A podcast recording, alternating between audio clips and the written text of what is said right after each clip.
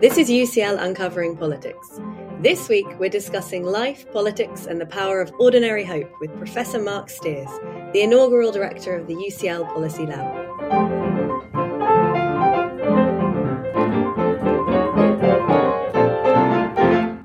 Hello, my name is Emily McTernan, and welcome to UCL Uncovering Politics, the podcast of the School of Public Policy and Department of Political Science at University College London. This week we have a slightly different kind of episode from our usual. Rather than discussing a single new academic publication, we'll be looking at the ideas and career of Professor Marc Stears. Marc is currently the inaugural director of the UCL Policy Lab, set up to break down the barriers between academic researchers and broader society. His career to date has included stints in academia at Cambridge, Oxford, and Macquarie, being the chief speechwriter of the Labour Party, writing major speeches for Ed Miliband, being the CEO of the New Economics Foundation and the director of Sydney Policy Lab, all before joining us here at UCL. And Marc has some big ideas about politics and political reform that will be the subject of today's podcast. Two particularly attractive and compelling facets of Marc's work, found especially in his books Out of the Ordinary and Demanding Democracy, are his optimism about the prospects for a better politics and his vision of putting citizens and their interests at the heart of how we make progress. His work offers us a faith in ordinary people and in the possibility of a non-utopian kind of ordinary hope. And these are the ideas that we'll discuss. Welcome, Marc, to UCL Uncovering Politics. Thank you so much. To celebrate your wonderfully diverse and impressive career, you recently gave your inaugural lecture at UCL. A central theme of the talk was the importance of ordinary hope, which reflects your broader research into the ordinary. Could you talk us through this idea of ordinary hope? Yeah, thank you so much. Um, the, the key for me has always seemed to be connecting what we do as academics and what we do as sort of politically engaged citizens with the contours of everyday life. You know, I think too often we've separated ourselves away. So when we think about big ideas, you know, either academic ideas or political ideas, we think that they have to be sharply distinct from what it is that we do uh, in the everyday in our neighborhoods or in our schools or with our friends. Um, and I, I, think I've always been trying to you know, bridge that divide or or to see the the stuff that goes on in everyday life as being the sort of fundamental foundation for what might go on when we're thinking um, you know uh, more ambitiously um, or what we think is as more ambitiously. Um, so you know community interactions. Uh, the sense, the obligation that we have to each other, you know, in our own, uh, you know, places, neighborhoods, uh, the feelings that go on in a you know in a really great local primary school, um, the opportunities that workers have when they collaborate with each other in their trade unions at you know on the factory floor, all of that I think provides the sort of foundation for uh, what you've described as a sort of more optimistic um, you know, sort of political and uh, intellectual life. Great, and how do you see that connecting to or letting us say much about the broader geopolitical crises that we face more globally. I mean, you might think that looking at how things are going well in a local primary school isn't going to help us very much with thinking about what to do about the war in Ukraine or with uh, rising energy prices of course, the living crises. So, how do these two sets of things link up? I think we live at a time of, of enormous crises. I mean, you're absolutely right in that. And I think many of us uh, get understandably sort of fixated on the big, you know, on, on the climate crisis or the geopolitical crisis or, you know, sort of economic inequalities and injustices. Uh, and then we, we, we're sort of, you know, our eyesight or our focus is on them and what might be the global solutions to them. Um, but then we, we what we aren't doing is we're not thinking about the process by which change might actually occur. So you know we're imagining that we are a sort of global dictator able to push one button or a different one, or you know, or, or a prime minister able to pull one lever and suddenly something happens in Burnley.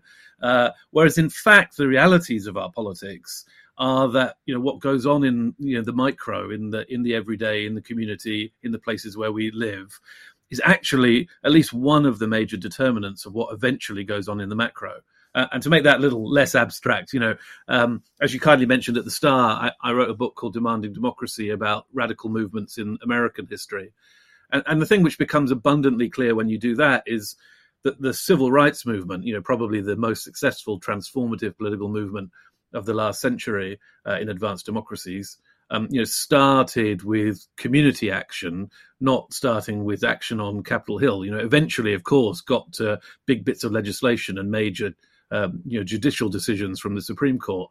But it all started with African American citizens refusing to be segregated in their workplaces or in their community cafes or in their schools through action that often began through everyday conversations on people's front doorstep or you know as i've said in in primary schools or um, you know around the corner as it were. Uh, and i think you know w- once you see that and you recognize that you know it finally got to extraordinary heights um, but beginning uh, as i say kind of small or local then you kind of think that there isn't a trade-off between these two things but they're actually part and parcel of the same endeavor and the thought you have is that we should be thinking of in terms of hope rather than anger in these contexts. Is that right? Because you might think, particularly with the example you've just given, that a really strong motivation for this kind of political change from the micro up to the macro would be something like rage or anger. And of course, a lot of philosophers recently have defended the importance of those motivations in, in reaching some kind of justice and progress. But your focus is very much more on the hope aspect. Yeah, look, I think there's there's no doubt that there are you know there are things to be angry about, and that there are moments in sort of political and social life where a sort of explosion of indignation gets something going, you know. Um, but I guess I come from a school of thought which distinguishes between what we call mobilization and sort of organizing. And sort of mobilization can happen, I think, with a big bang of of anger. You get millions of people on the street to to kind of shout. Um, and that can have important consequences and long term impacts but it's different from what we call organizing, which is a sort of long, slower, drawn out process whereby people get used to working with each other, come up with new solutions, you know, put things into practice, experiment, try things out, and then do it all over again. And I think, you know, uh, my sense is that in order to solve those big, complex problems of the kind that you've described, you were going to need at least a large part of that sort of organizing philosophy, as well as those occasional explosive moments of mobilization. So, um, you know, again, I, I, wouldn't want to see them as a as a straightforward either or, but I think sort of hopeful action which takes a long time uh, and which is grounded in people's everyday experiences is at least you know part of the solution to the challenges that we face. Swinging back to your inaugural lecture, you mentioned in that lecture that the idea of ordinary hope you think is apparent in the thinking of Keir Starmer. And you mentioned that Keir Starmer's upbringing to some degree reflects your own, growing up in the tail of the golden age of capitalism, where ordinary optimism was found, for example, in your personal experience of your family's economic progress. So I wonder if we could swing to that. Would you maybe talk us a bit about uh, how you see these ideas potentially influencing the Labour Party as it gears itself up towards an election and maybe also about your childhood. Was that what kickstarted your interest in politics, this experience of growing up at this optimistic moment, or was it something else? Yeah, no, look, I think it's, I mean, it definitely ages me, but you're spot on. Like, you know, when I was very young, I remember it was the sort of it was the tail end of what we call the golden age of you know sort of post-war British capitalism. You know, uh, I was in South Wales in the 1970s, early 1980s, uh, and you know uh, before the miners' strike hit in the you know sort of 83 you know, had been a period, uh, you know, 20, 30 years of growth, of new social services, of people starting to live longer, have more aspiration. You know, I, I went to, you know, a local comprehensive school, which had been built in that period of time. And there was a wonderful NHS surgery in our little suburban village, which again had emerged from that sort of post war boom and that sense of optimism and a community coming together. And one of the stories I always tell is I remember as a six or seven year old, you know, sort of having to go to the doctor and asking my mum, like, you know, who pays for this? And like her pride in telling us, well, we all pay, you know, this is the community coming together to look after each other. And whoever you are, the doctor will see you and try, you know, his or her best to get you back to health. Uh, and I just remember the thrill of that as a kid, like suddenly realizing that your people were looking out for us. Um, that was just magical, really. And then, of course, all of that started to evaporate as the 80s wore on, and um, Thatcherism took hold, and uh, you know, a kind of harder form of life um, sort of prevailed. Uh, and I think you know what often when I'm looking back to my childhood or to, to earlier years from our politics, you think like so little of that sense of optimism and collective endeavour has survived. You know, there, there, have been upturns. You know, there are things in the Blair and Brown years which were good, like the introduction of the minimum wage and all things like that. But nonetheless, that spirit of social cooperation uh, and the hope that it gave ordinary families like my mum and dad, um, I, I, think has, has long been missing. Um, so then when I turned to contemporary politics and what might be possible. That's what I'm always looking for. I'm looking for sort of politicians that understand that uh, too often life is not hopeful um, for ordinary people, um, you know, working class people, middle class people across the country, um, but that it can be, and collective effort is what we require to to make it so. Um, and so when you see glimmerings of that, it sort of yeah makes me smile and gives me a, a bit of a spring in my step, uh, and hopes that better times might be ahead. And you see some hope then for those better times. Do you think that there's prospects that the contemporary incarnation of the Labour Party might lead us back the, the, truth, yeah, the truth is, it's like it's still a mixed bag, isn't it? I mean, like you know, we, I think we we've grown, we've gone through a period. Let me put it this way: a sort of ten year period, I think, of anger and indignation of all kinds. Uh, and again, some of it justified and some of it not. You know, from the far right to the far left, and a kind of populist politics, very noisy, very sort of agitational uh, occasionally giving glimpses of a better world, but often I think just leaving people feeling stressed out um, uh, and probably more powerless than when they started. And I think what we're heading into is a period of slightly more calm heads and thoughtful and considered responses. The challenge, though, is you know, are those calm heads just going to be sort of boringly orthodox, like not actually taking on the problems of the last four decades? Or are those calm heads going to be sort of seriously engaged in the hard work of reform and change that I think we require? And, you know, and on a good day at the moment, I think, all right, we might well get the latter. And there are bits of what Joe Biden's been doing and bits of what Anthony Albanese has been doing that make you think, well, there's a social democratic politics emerging, which is serious, considered, a little bit slow sometimes, but nonetheless like dedicated to making things better. Know, but then occasionally they fall back into you know sort of risk averse technocratic politics, and doesn't really look as if the big change is actually happening anytime soon. So, you know, I try to be hopeful, and there are definitely glimmerings, but I, I, don't think it's a sort of done deal yet, where we can all just sort of sit back and, uh, you know, sort of uh, celebrate their success. Let's turn then to talking about your experience working for the Labour Party as a as a speechwriter. So we fast forward in quite a few years, I guess, from the upbringing questions to the next stage of your career, writing speeches for the Labour Party. It sounds fascinating. Let's just start. Did your academic work in political theory impact your work as a speechwriter, do you think? Yeah, it did in two ways. I mean, the first way is I, worked for Ed Miliband, and Ed is a wonderful man, but he's also, and also, you know, a highly intellectual politician. So many of those speechwriting sessions with with Ed were very familiar to any academics listening. You know, so those of you who've written essays or papers or lectures, uh, then you know it was often a very similar process with Ed. You know, we'd read some books, we'd talk to some clever people, we'd kind of think things through, we'd like you know, go backwards and forwards and relitigate arguments, and uh, yeah, it felt oftentimes being in a in an academic setting and I know that some of his critics listening will say you could tell that from the outputs. You know, uh, you know, often often more carefully considered logical argument than sort of soaring rhetoric, because that was very much sort of Ed's style. So so that helped. Um, but the second thing I think which really made a difference was, you know, I had been fortunate to work in my political theory life with some extraordinary thinkers. So collaborated with Danielle Allen, who some people will know from her fabulous book, Talking to Strangers, and with Bonnie Honig, uh, we were writing together about uh, political realism and compromise in politics and democratic challenge, all the questions we've just been talking about, really. Um, and what I took from Danielle and Bonnie really flowed into every part of that political endeavor. I mean, they are political thinkers who show that, you know, very, very high powered political philosophy or political theory need not be detached from very everyday political concerns. Um, and so I tried to channel as much of that as I possibly could into the work that I was doing. And what lessons did you learn, do you think, or should we learn, perhaps in general, from Ed Miliband's unsuccessful 2015 general election campaign?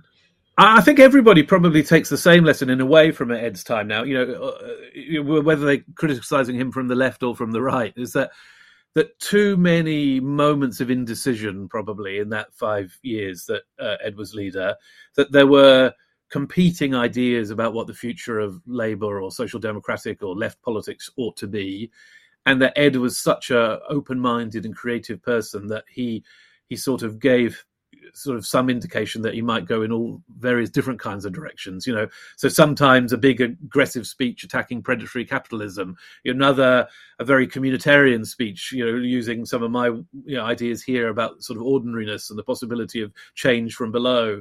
You know, other times very technical arguments about um, what's required for tackling climate change, and all of them kind of good in their way, um, but never probably being sustained enough uh, over a particular period of time. Uh, and I don't blame Ed for that because you know what we were doing was we were emerging out on the other side of the financial crisis, the collapse of a long-standing Labour government, trying to reimagine the party whilst also trying to run an opposition. And so, I think you know, his instinct was to try ideas out and see where the energy might be. But I do think at the end of the day, that meant that you hadn't been prosecuting a single argument loudly enough or with you know sort of confidence and uh, and determination over the long period of time which you probably do need to do to win an election.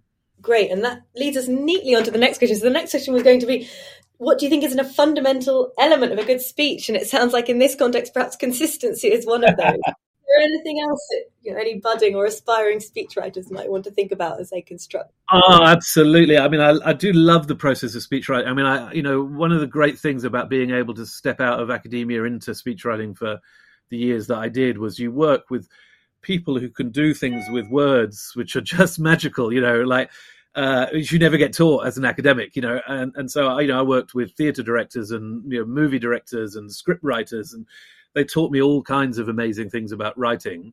I mean, I think probably the the big thing which I take away, uh, obvious point really, but it's important, is that speeches are stories and not just logical arguments, and so they've got to have character in them and often that's the character of the person giving the speech you know so they're telling their own life story or they're making sense of you know important determining moments in their life or they're giving a sense of some deep, profoundly held values or vision that they might have, but you know they are the primary sort of actor in the story, and they are describing themselves as much as describing the argument that they're trying to make. And obviously, Barack Obama is uh, is the most recent genius in that vein. I mean, every Obama speech is really a little bit of autobiography as well as a sort of you know uh, description of a policy proposal um, or what have you. Um, so I think that's probably the, the biggest lesson that I learned, and I've always tried to share that with anyone trying to write a speech, which is you know if you hold yourself back or you don't allow yourself to be part of what it is that you're sharing then your audience says, "Well, what's the point of listening to you? You know, I, I could just read this in a textbook." Um, whereas what they want to do is they can connect with the character who's who, who's making uh, making the argument in front of them. That's a really interesting insight into a speech. I wonder, is there any worry that this leads more towards a sort of personality politics or a big man politics because you're centering the individual in those speeches so much rather than the. Yeah, I mean the, the, that's right. I mean, I think the, the the challenge always, and again, I think Obama was very good at this, is to connect the very personal, very particular story with the grander argument or bigger narrative that you want to you know to be developing, and it really takes us back to the start of our conversation today, which is the the sort of small and the big shouldn't be in opposition to each other, but they are actually re- mutually reinforcing. So, telling a story from one's life or from your your own set of values ought to be the sort of emotional underpinning for something else, which is you know a logical account of what's going on in a country or in the world, um, and what actions are required to turn things around. And I think the problem is the problem we actually face is that, as you say, that people tend to be good at one or at the other, uh, and it's very rare that you get people who combine the two. And that means the sort of emotionally powerful speech givers tend to be the populists or the you know the folks who actually don't really have anything to say. Um, but then the people who do have something technical to say are often so dry and so sort of abstract that they're unable to get an audience uh, sentimentally connect with them, and uh, people sort of glaze over and turn off. And you know, I think the challenge for us always ought to be how can you reconcile or bring these two things together so that people's pulse quickens when they're listening. They get excited, or or their you know eyes start to water. They feel the sentiment and the emotion, but at the same time, they're engaging practically and properly with the the issues at hand. And um, as I say, it can be done, uh, but too often I think people revert to one end or the other of that uh, spectrum.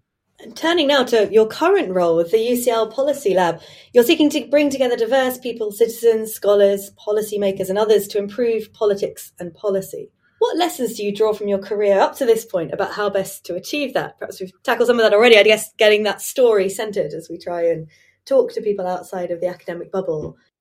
It's it's all for me. It's all that's right. It's all about the the humanity essentially, which is I think partly just because of how we're trained as academics. What we tend to do is to go, lean on the sort of evidence or the argument or the technical detail, uh, our sophistication, our you know our toolkit, uh, and think that that's what ought to get us an audience. Um, whereas in fact, you've got to do the human work first, which is to establish the connection, find the areas of common interest, and, and as my old friend Arnie Graf always put it, remember that relationship precedes action. You know that people will only ever do something with you once they like you or trust you or believe in you or you know have some sense of what it is that you're trying to achieve. So what I'm trying to encourage our academics to do and sort of work with folks on is to build those connections, um, you know, with all kinds of people, policymakers, journalists, community campaigners, spend time with each other, understand each other's points of view and perspectives and where f- people come from, and then genuinely collaborate by bringing our special academic skill set into a conversation with different kinds of skill sets. And, you know, that often, when I say all that, it often sort of frustrates people in the sense that it does sound slower than just turning up and giving a paper and hoping to have an impact, you know. And uh, there are definitely people in university administration all around the world who who kind of hope that all an academic needs to do is to give a lecture or send it off, print off to somebody, you know, and and change will happen.